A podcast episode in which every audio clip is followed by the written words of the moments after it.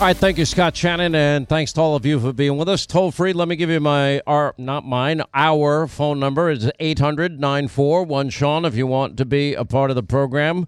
Uh, we have a lot of fallout. I, I cannot believe the insanity of the squad that really dominates the Democratic Party agenda.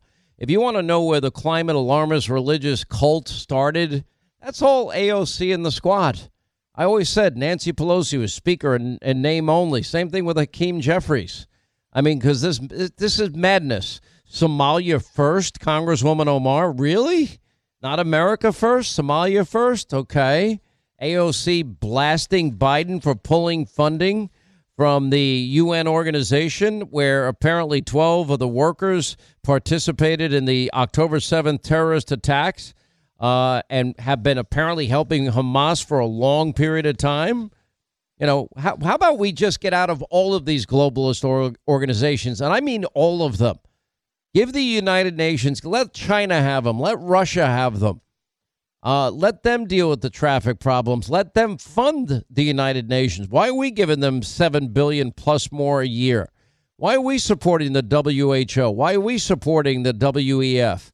Why are we the sucker nation that goes into the Paris Accords, but it's an agreement that allows China and India to be developing nations or have developing nation status so they don't have to pay the freight like we do? I mean, uh, it just drives me insane. But, you know, it's beyond time that America really rethink our funding for all of these groups. New York Post even had an editorial about this today you know, they employ actual Hamas terrorists at the UN.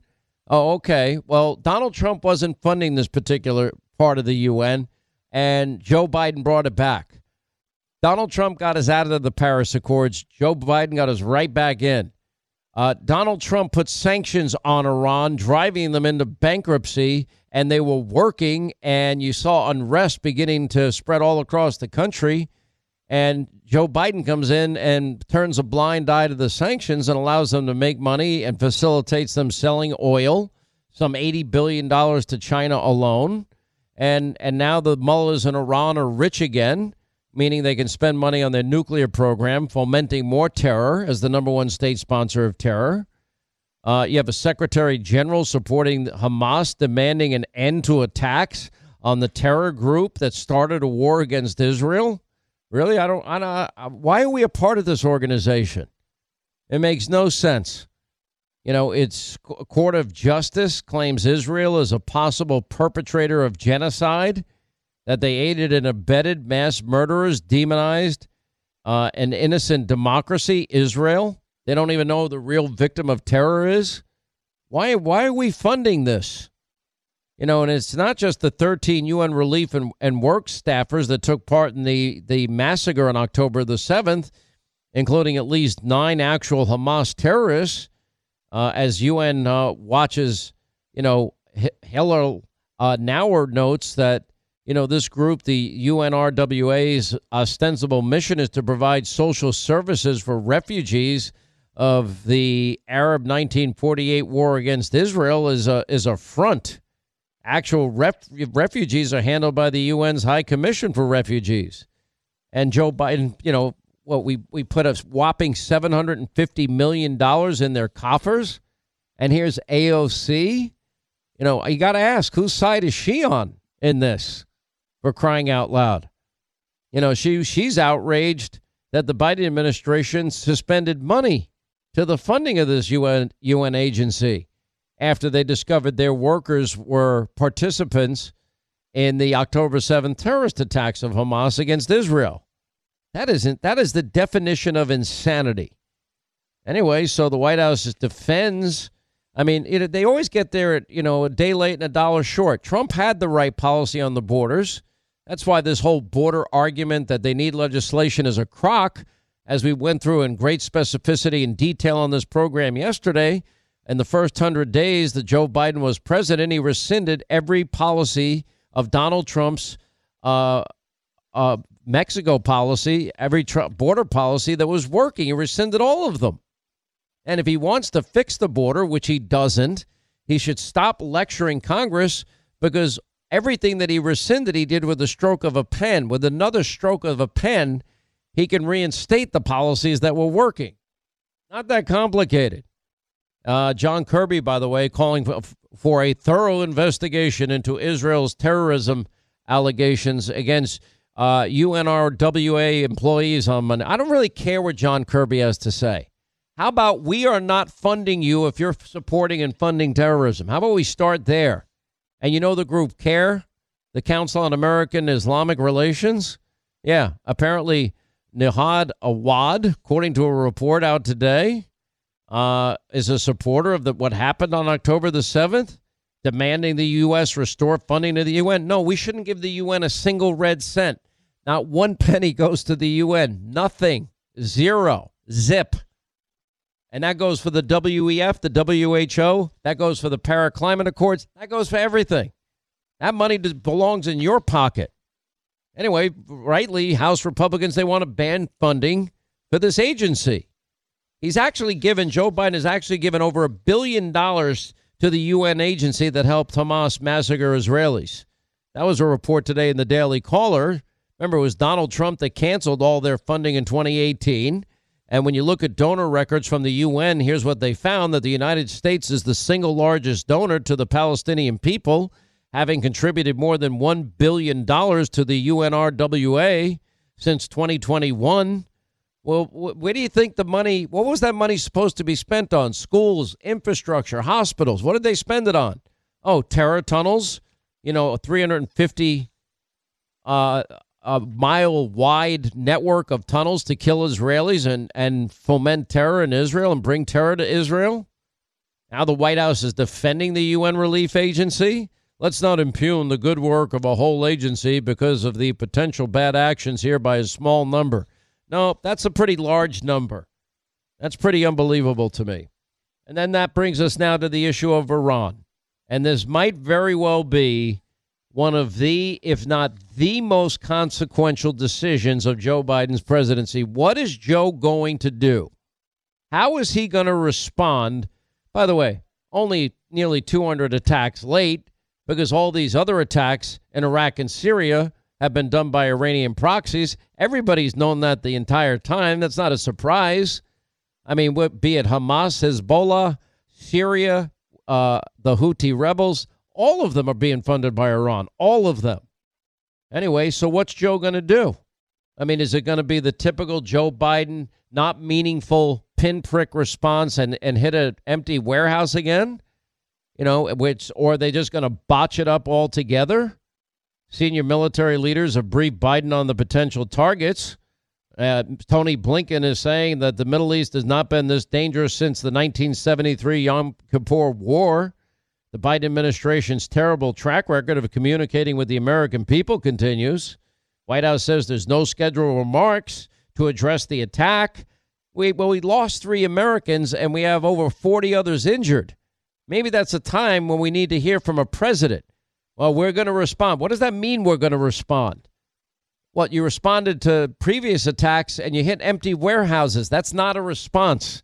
That's not a proportional response. Now, if you really want to show the world that you mean business, maybe your response would be taking out their refineries. Maybe after nearly 200 attacks against U.S. soldiers abroad, maybe it would warrant something of that magnitude. Now, Hannity, you're advocating for another foreign conflict, uh, an extended. No, I'm not. But I'm also saying that uh, that no country on the face of this earth has the right to be firing at and killing and injuring Americans abroad because that's what they're doing. And the reason that they're doing it is because Joe Biden is nothing more than an appeaser in chief and he is weak.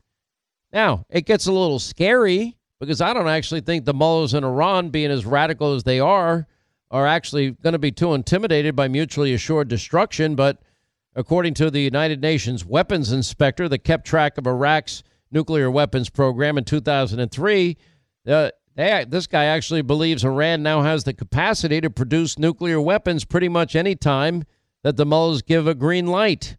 Alarming reports about Iran moving at an astonishing fast pace to possess a nuclear weapon have emerged since last month. In December, Reuters reported that a confidential IAEA report released to member states said it had increased its production of highly enriched uranium, reversing a previous output reduction from the from mid 2023.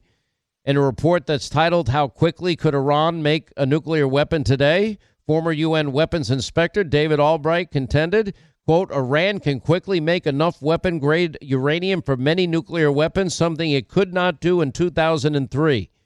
He said Iran has a crashed nuclear weapons program, and then it changed to a more dispersed nuclear weapons effort. And today, Iran would need only about a week to produce enough enriched uranium for its first nuclear weapon. It could have enough weapon grade uranium for six weapons in a month. After five months of producing weapon grade uranium, it could have enough for 12 uh, nuclear weapons. Not good.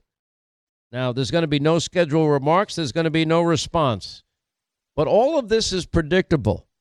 I mean, this is the sad part of this. We could have saved the lives of all of these soldiers. You know, our defense, you know, what is going on in the Biden White House? What is going on with our military? And that's part of my problem. I don't have faith in Joe Biden as commander in chief to make the right decision. I don't think he has the the wherewithal to pull off what would, would really need to be done here, like taking out the refineries. If you really want to go big, get an alliance that Trump had, you know, rebuild the alliance of Jordan, Egypt, the Saudis, the Emirates, and Israel and the United States. Why don't they all just pledge that we can't live in an in a part of the world with a nuclear armed Iran? It is an existential threat to our very existence maybe they should all just agree, nah, let's take these nuclear sites out. I'm not saying I'm not I'm not for a full-fledged war. But uh, if you, you know, A square, B square, C square this out, radical mullahs that think nothing of dying, they think it brings you martyrdom, married to nuclear weapons, well, that equals the potential for a modern day Holocaust. You know, since October, there have been, you know, at least 165 attacks carried out on U.S. forces. Why would anyone be surprised that people were killed this weekend? How many more times do American troops need to be targeted before this president does something significant? I'm not looking to get into a long, protracted conflict with Iran or in that region of the world, but our military technology has become way more sophisticated and we have the ability now to push buttons in an office building somewhere in the United States where it doesn't matter. And that we could hit with pinpoint accuracy any target that we want to hit. You know, former President Trump is right. This brazen attack on the U.S., another horrific and tragic consequence of Joe Biden's weakness and surrender. He is his his foreign policy is that of appeasement. You know, Biden had an opportunity to send a strong message to Iran. What has he been doing except kissing their asses since he became president? Uh, you know, turning a blind eye and letting the mullahs in Iran get rich again selling oil in spite of sanctions that we had in place that were working under Donald Trump. You know, he's, he's a $6 billion ransom deal for hostages, a $10 billion waiver so that they can get paid for electricity and energy that they're providing Iraq. Why are we letting the mullahs in Iran get rich? Why? Because then that, that creates more political stability for them. It also gives them money to foment more terror and, and fight more proxy wars, which is exactly what they've been doing. This is pretty much par for the course with Joe Biden. Their strat- the strategy of appeasement is not going to work. And Biden's weakness is the reason that Iran is so emboldened. It's the reason why the Houthis didn't care after his pinprick strike against them, and they started going targeting American flag ships from that day forward. Anyway, 800 941 Sean is our number. Listen, the average price of a used car skyrocketed almost 50% from five years ago. Look, it's a bad time to buy a car. That means you need to keep your current vehicle probably longer.